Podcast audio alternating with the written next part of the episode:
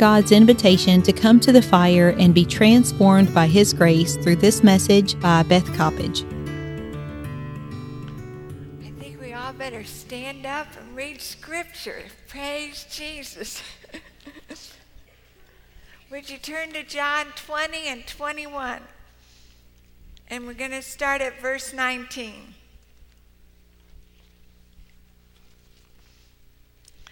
The same day at evening, before the first day of the week, when the doors were shut and locked, where the disciples were assembled for fear of the Jews, Jesus came.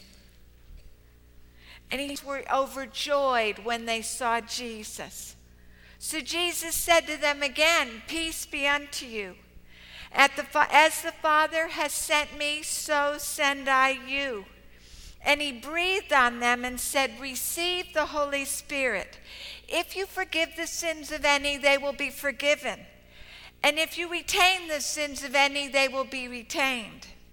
Now, Thomas, called the twin, one of the twelve, was not with them when Jesus came. The other disciples therefore said, We've seen Jesus.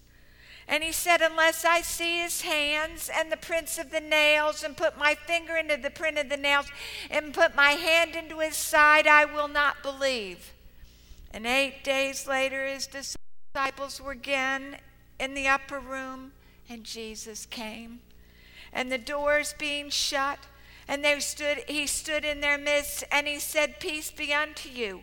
And they said, and then he said to Thomas, Reach your finger here. Look at my hands. Reach your hand down and put it into my side.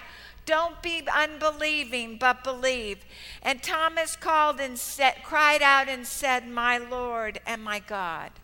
Thomas, Jesus said, You have believed because you have seen. Blessed are those who have believed and have not seen chapter 21. And after these things, Jesus showed himself again to the disciples. And he did it this way Simon Peter, and the, uh, Simon Peter, Thomas called the twin, Nathanael, and Cana, the sons of Zebedee, said, and the others, Simon said to them, I'm going fishing. And they said, We'll go with you.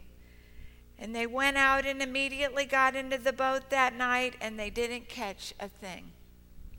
The, but when the morning had come, Jesus came and stood on the shore, and the disciples didn't recognize him and didn't know that it was Jesus. And he said, Children, do you have any food?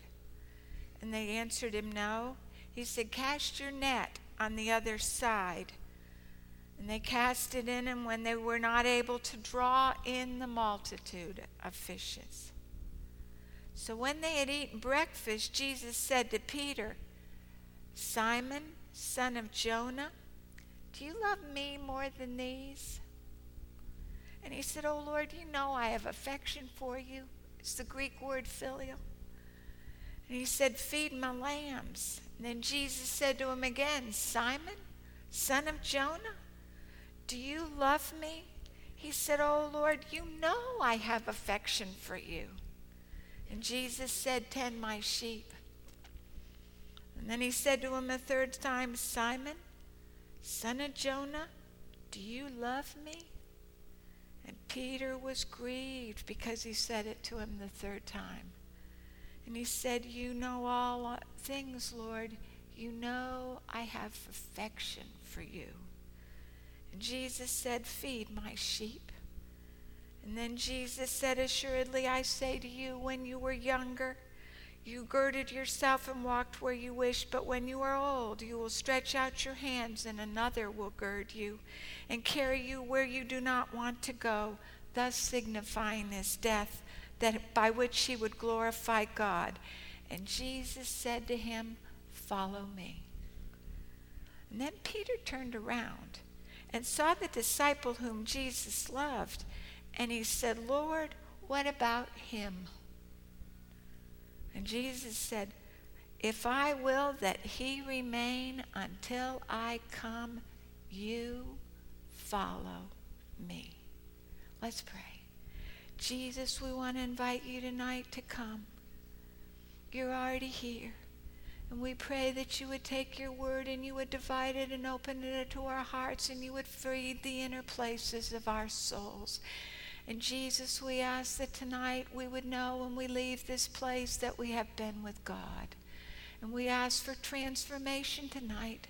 We pray for no warm fuzzies, but we pray that the miracle of all miracles will occur tonight in the life of women's hearts, where you, we will say yes to you, and we will take up the cross and deny our own self will and just become a yes to Jesus. We would follow you. Would you come now, Holy Spirit? Would you teach us? Would you open up our, the word to us? We don't want to ever be the same. In Jesus' name, amen. I have the best news in the world for you tonight. I want to tell you tonight about the incredible gift that the Holy of that the Father has promised, and it is the gift of his, the, his Holy Spirit. And do you know what the Holy Spirit does when He comes into your life or my life? He restores the glory of God. Remember what Romans 3:23 says? It says in our translation in English, "For all have sinned and come short of the glory of God." But do you know what the Greek there is? It isn't come short. That's like bootstrap religion. It is we have lost the glory of God. Because when Adam and Eve sinned in the garden, it was never God's intention that they would live without a personal relationship with him. It was by their choice. And they lost his presence. The glory is the presence of Jesus. And you and I have lost the glory of God. We no longer know the intimacy of living in His presence. So God wants to restore the glory, and it is done by the person and work of the Holy Spirit.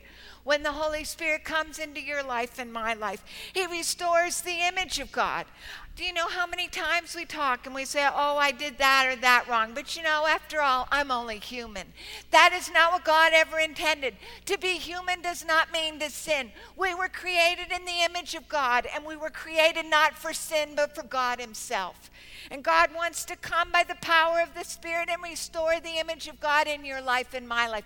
So, the real Beth, the real you. He wants to make it a new person so that you and I are free to represent and bear the likeness of Jesus. And what is the likeness of Jesus? It is that he lived in humility and in deep dependence on the Father.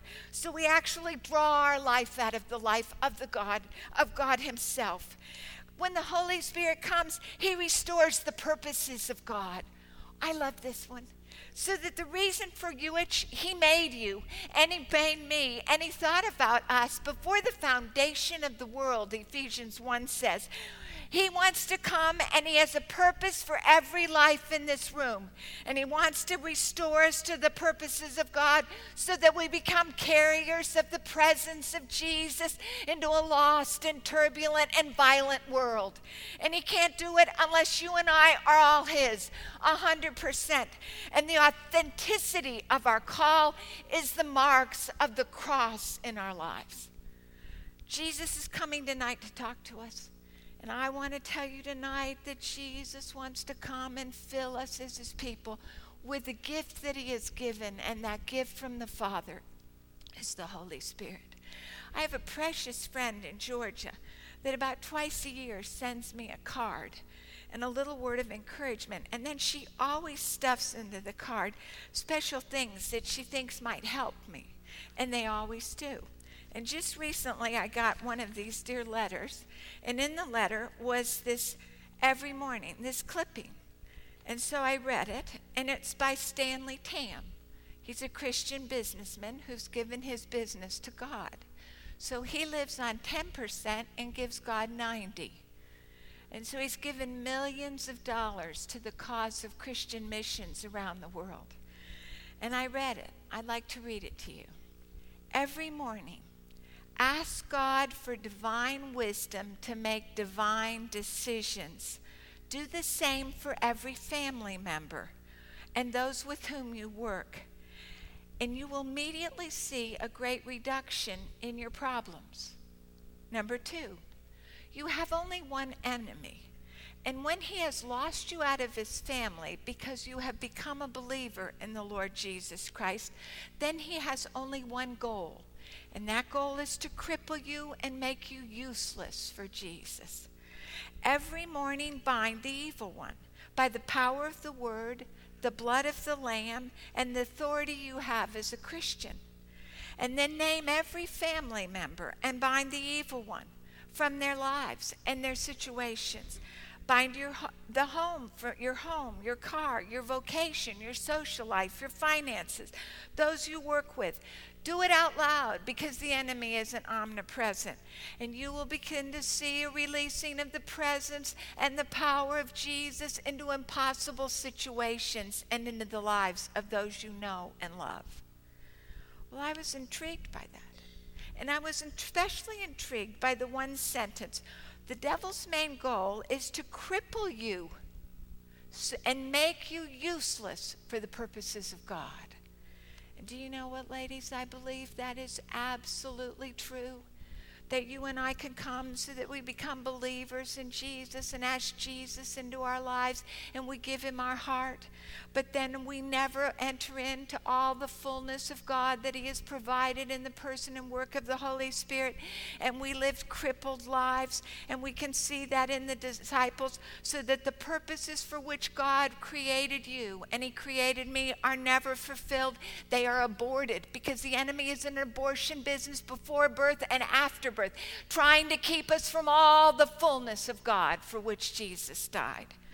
So we see as we look at the disciples tonight, they had been with Jesus. Three years they had spent in his presence. They liked Jesus. They left all to follow Jesus. They listened to him preach. They'd watched his miracles. And they'd even cast out demons in the name of Jesus. But when push came to shove and when the cross got into the picture, they had no categories for the cross. They didn't want a gospel with a cross. And do you know what? If you and I are gut level honest, we don't want the cross either. We want Jesus to perform for us, but we do not want Jesus to come so he is allowed to be God in our lives and that we worship him as God. And we say, Jesus, I will follow you no matter what. God is looking tonight for lovers. He is looking for those of us who will love Him heart, mind, soul, body, and spirit. And do you know what? The church tonight, I find very few lovers of Jesus. We will work for Him. We will do our programs for Him. But those of us who allow God to be God, they are very few. So no wonder there are four billion people tonight who barely know the name of Jesus or don't know it at all. God wants to get some of us so we get our hearts squeaky clean. We get filled with the Holy Spirit so we're not impotent like the disciples were. The disciples came and Jesus came into the shut doors of their life. Jesus hadn't performed for them the way they wanted. The doors were shut and locked and they were huddled there in fear, all their dreams around their feet. And Jesus came absolutely no condemnation in Jesus. Not one word. He said, Peace I give unto you, my peace. And then they knew who he was by the scars. You and I don't want the scars. You and I don't want to have the suffering and the identification with the suffering Savior. You want God to work for us, and I and we want him to perform for us, but we want, don't want to say, Jesus, we are willing to follow the way of the crucified one. And Jesus said, Peace be unto you. And he was identified by his scars. And then Jesus said, As the Father has sent me, so send I you. And then he breathed on him. He breathed on him that resurrection breath that breathed life into Adam and Eve the breath of God that breathed life into the dry bones in Ezekiel 37. So the dead, dry bones were lifted up and life came. He said, Receive the Holy Spirit. And there's a longing in the heart of God for you and I to get so full of Him and die to our own self centeredness, not our personhood, not your personhood not my bestness, but my self willness that I want what I want when I want it. And He wants to transform us so that we are no longer I centered, but we are Jesus centered. And then Jesus can come and fill us with Himself I want to know tonight has God, have you ditched Jesus because he hasn't performed for you? The disciples did. And they were huddled together in fear in an upper room because God hadn't worked the way they thought. But then the shock of all shocks was they hadn't performed the way they thought they would either. They couldn't sit through a prayer meeting with him in Gethsemane. They all vowed they'd stay with him, but when the chips were down, everybody ran away. Peter said, I'll be with you to the end, Jesus, and denies him three times and swears to boot. Because there's no capacity in you or in me to live for Jesus, even if he has come into our hearts, to be all God's and to be able to live when the pressures of life come so that the sweetness of God is evident in our lives. Do you know what has to happen? You and I have to let the knife of the cross come into our hearts. You know what? I found this many years ago. I put it in our prayer journal because I think it says it better than anything else for me personally.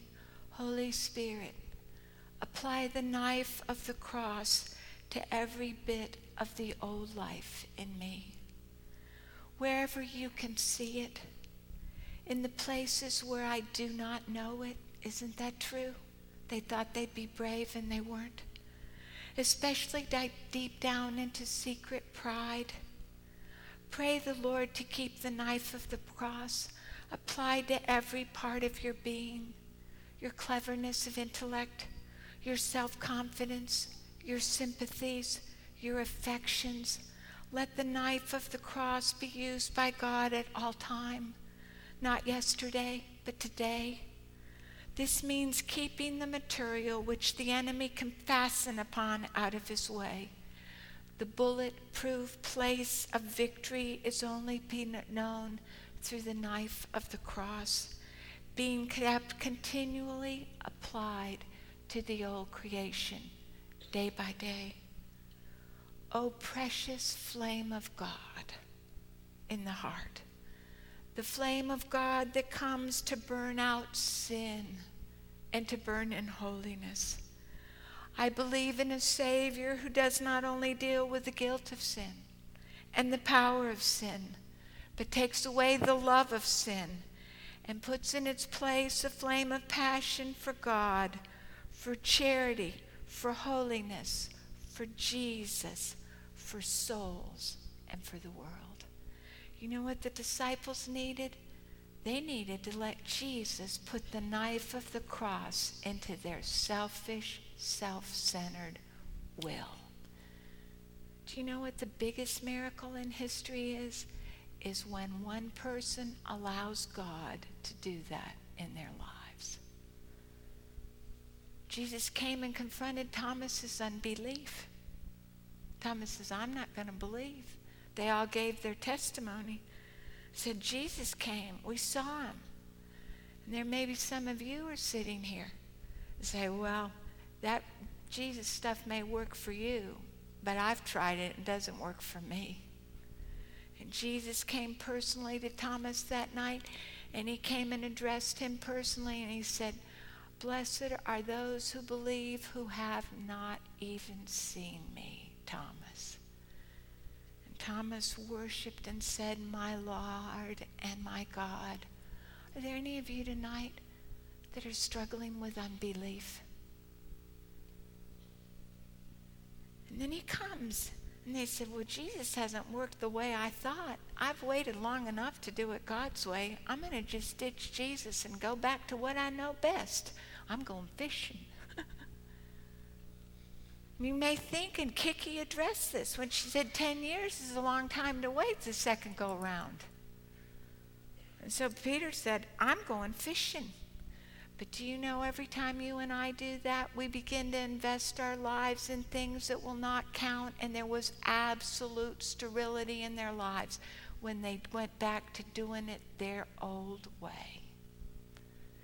And if you were gut leveled on us tonight, I want to know are you, is your life counting for eternity? Is your life counting for God? When you get into the presence of the eternal God, which everyone in the human race will be there one day, will you have a life full of regrets? And will the purposes of God have been crippled in your life because the knife of the cross has never entered into your self will? Is there sterility in your life? Or do you know the fruitfulness of a heart that's all God's? And then Jesus comes to the question of all questions. And he says, Peter, do you love me 150% with all your heart? And Peter can't say that. He says, Well, Jesus, I have affection for you.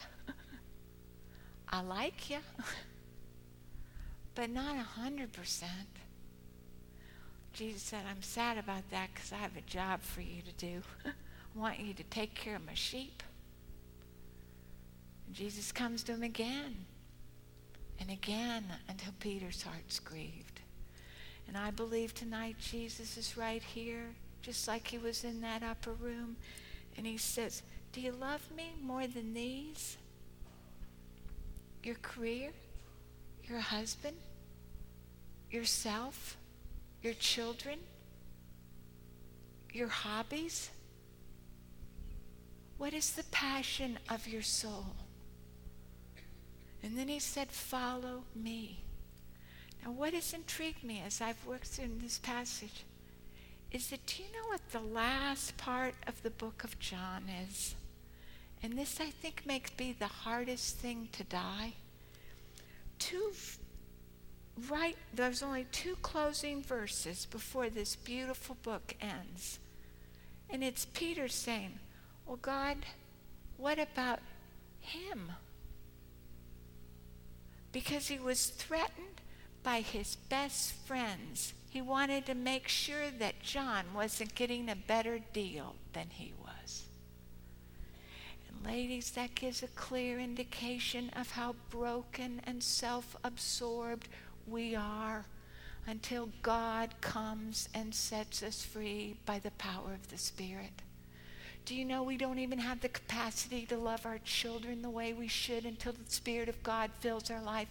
Because we love our children because they are an extension of ourselves and we love ourselves. And ladies, that is sheer, utter bondage. And that is crippling all the power of God that He has for you. God wants to come so that you and I aren't always having to outdo even our best friends and always being number one, and our lives aren't threatened by other people or filled with envy or jealousy or hurt feelings or being offended. But we can rejoice when another is lifted up. All we care about is that Jesus is glorified, and we praise Him when God begins to draw in more people to praise and worship Him. Jesus knew they had a problem. And he brought the disciples to the place where they even knew they had a problem.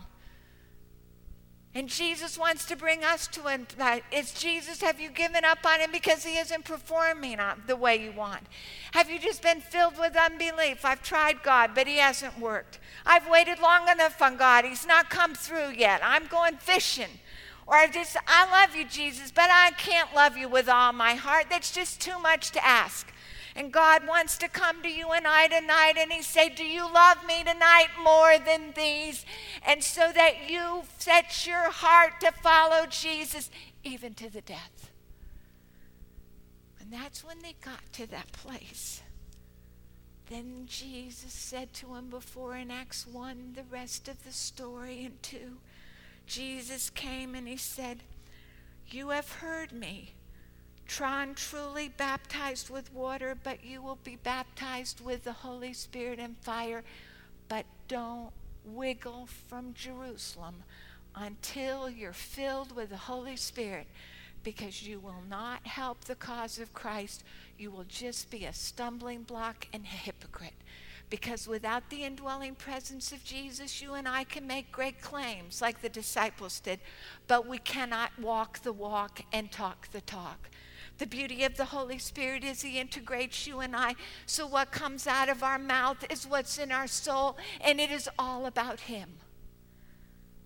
And so they waited, this time in an upper room, not in fear not in, not in frustration, not in disappointment, not in anger, but they waited in prayer and expectation in the upper room. And 10 days they waited for God. And then Jesus came by the power of the Holy Spirit in wind and fire.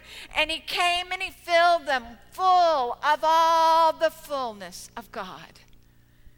And those that cowered together in fear were set free. And she came, and Peter himself, the one who had denied him, stood up and he preached a message, and 3,000 came. And he, they were able to speak in the language of the people that could, were there. So they had the capacity to speak the glories of God in the heart language and soul to other people so they could hear. God, and then Peter preaches this great message, Joel 2. I will pour out my spirit upon you. Ladies, this isn't a sparse sprinkle, this is a lavish overflow. I will pour out my spirit on your sons, on your daughters, on your young men, on your old men, on your everybody. I will pour out my spirit. Is it available for every one of us if we will receive the gift of the Father? And then Peter stood up and they said to him, They said, What do we do to be saved? And he said, Repent. Because if you and I are to be filled with the Holy Spirit, we must repent. And what does that mean? Turn away from my sin and my way and say, Thy will be done, like Jesus did in Gethsemane. And then he said, You need to be baptized in the name of Jesus. What does that mean? You need to be identified with Jesus.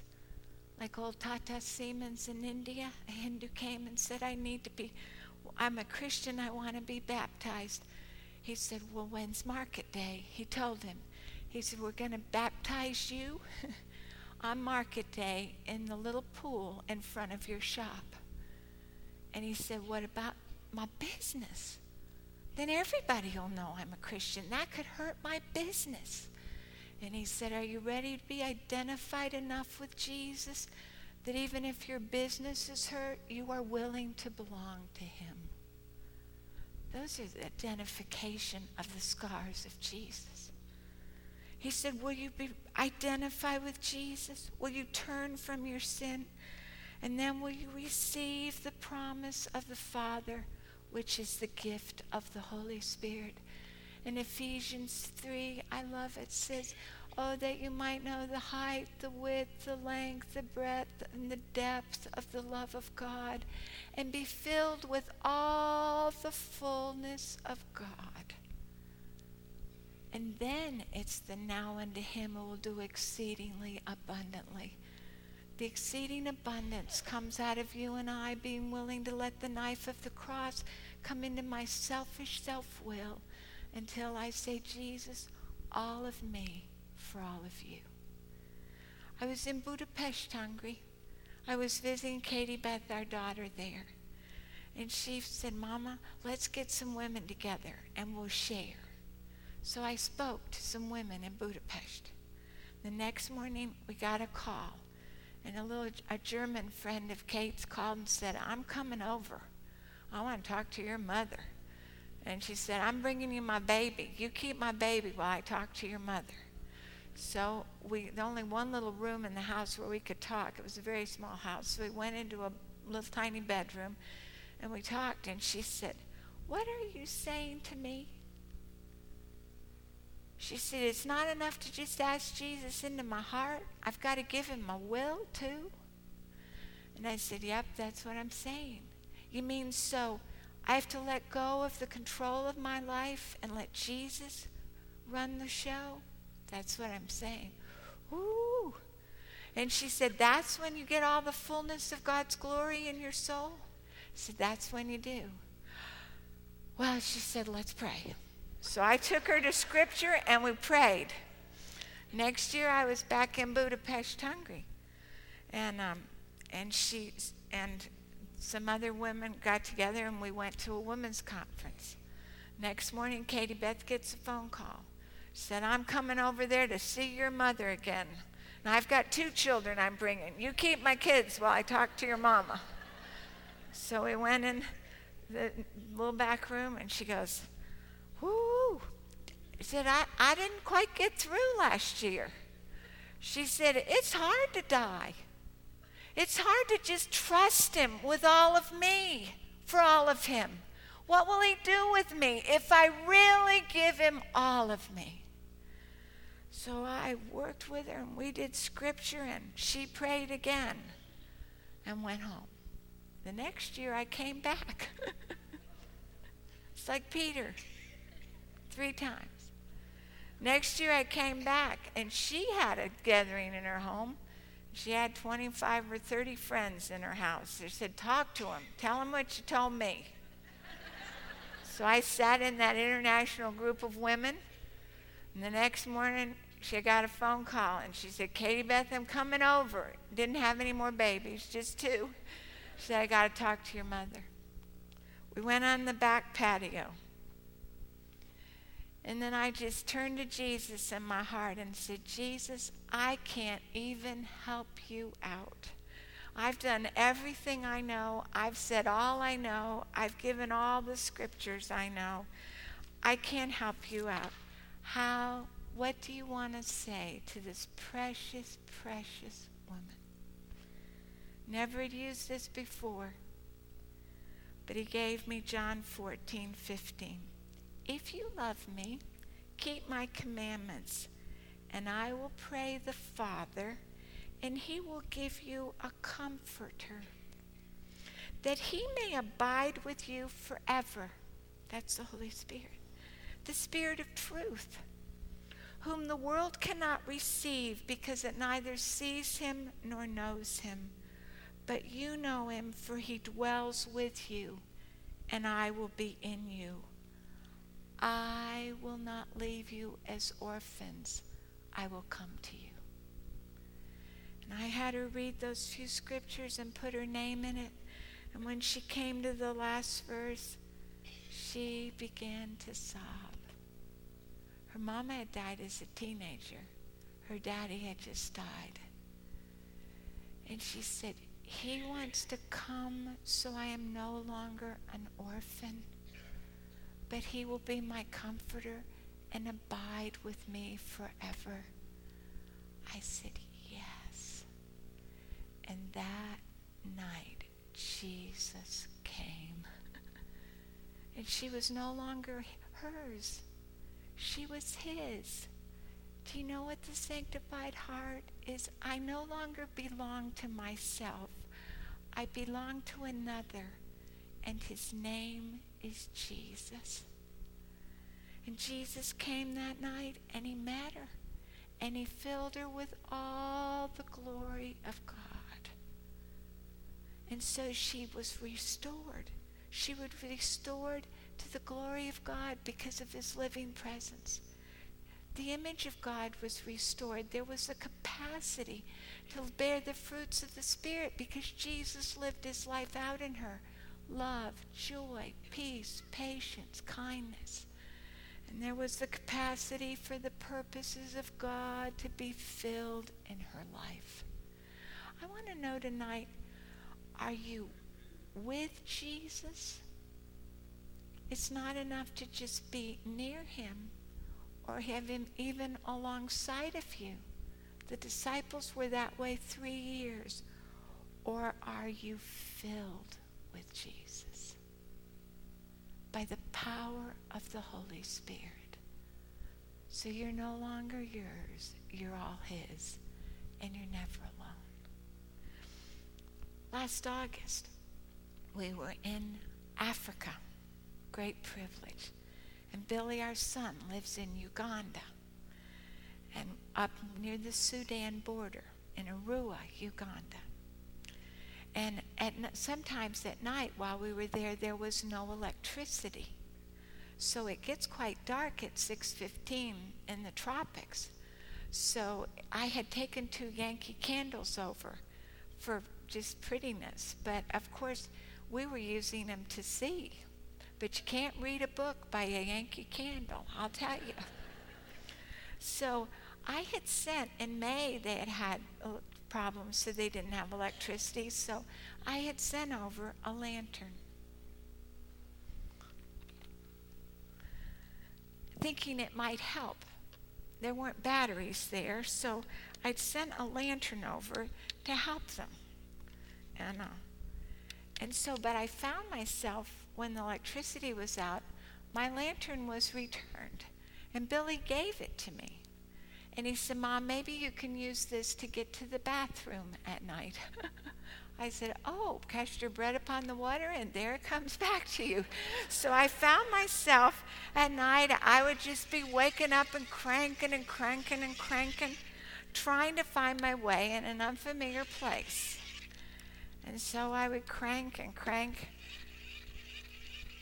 And ladies, that's not a lot of light. And then, wasn't too long after that, I was just cranking on my lantern every night. We went on a we went to a game park, beautiful game park, and we took a ride on down the Nile River. And we came to the beautiful Murchison Falls. And it was just plummeting. We were in Lake Albert, and it's just plummeting over from the Nile down into the lake. Just thousands of gallons of electric power. But no one had plugged it in. It hasn't been harnessed yet. So, there in the dark, every night, I was cranking away on my little light instead of being able to be plugged in to the power. I want to know tonight are you a hand cranker? Or are you plugged into all the fullness of the eternal? Could it be we're not touching a lost world and we're not flowing out to the Mediterranean Sea because you and I are sitting there cranking away on our little lanterns? and we're not making any impact for God because we have let the evil one cripple us for the pearl purposes of God for our lives. Jesus said tonight, He said, Repent and let every one of you be baptized in the name of Jesus for the remissions of sin, and you will receive the gift of the Holy Spirit for the promise is to you and to your children and to all who are far off, and as many as who will call on the name of God. He wants to restore you to the glory of God. That's what the Holy Spirit does. He wants to restore you to the image of God so you live in dependence and deep humility upon the Father and in the likeness of Jesus. And He wants to restore to your life and my life the full purposes of God. I want to know have you received the promise of the Father? Have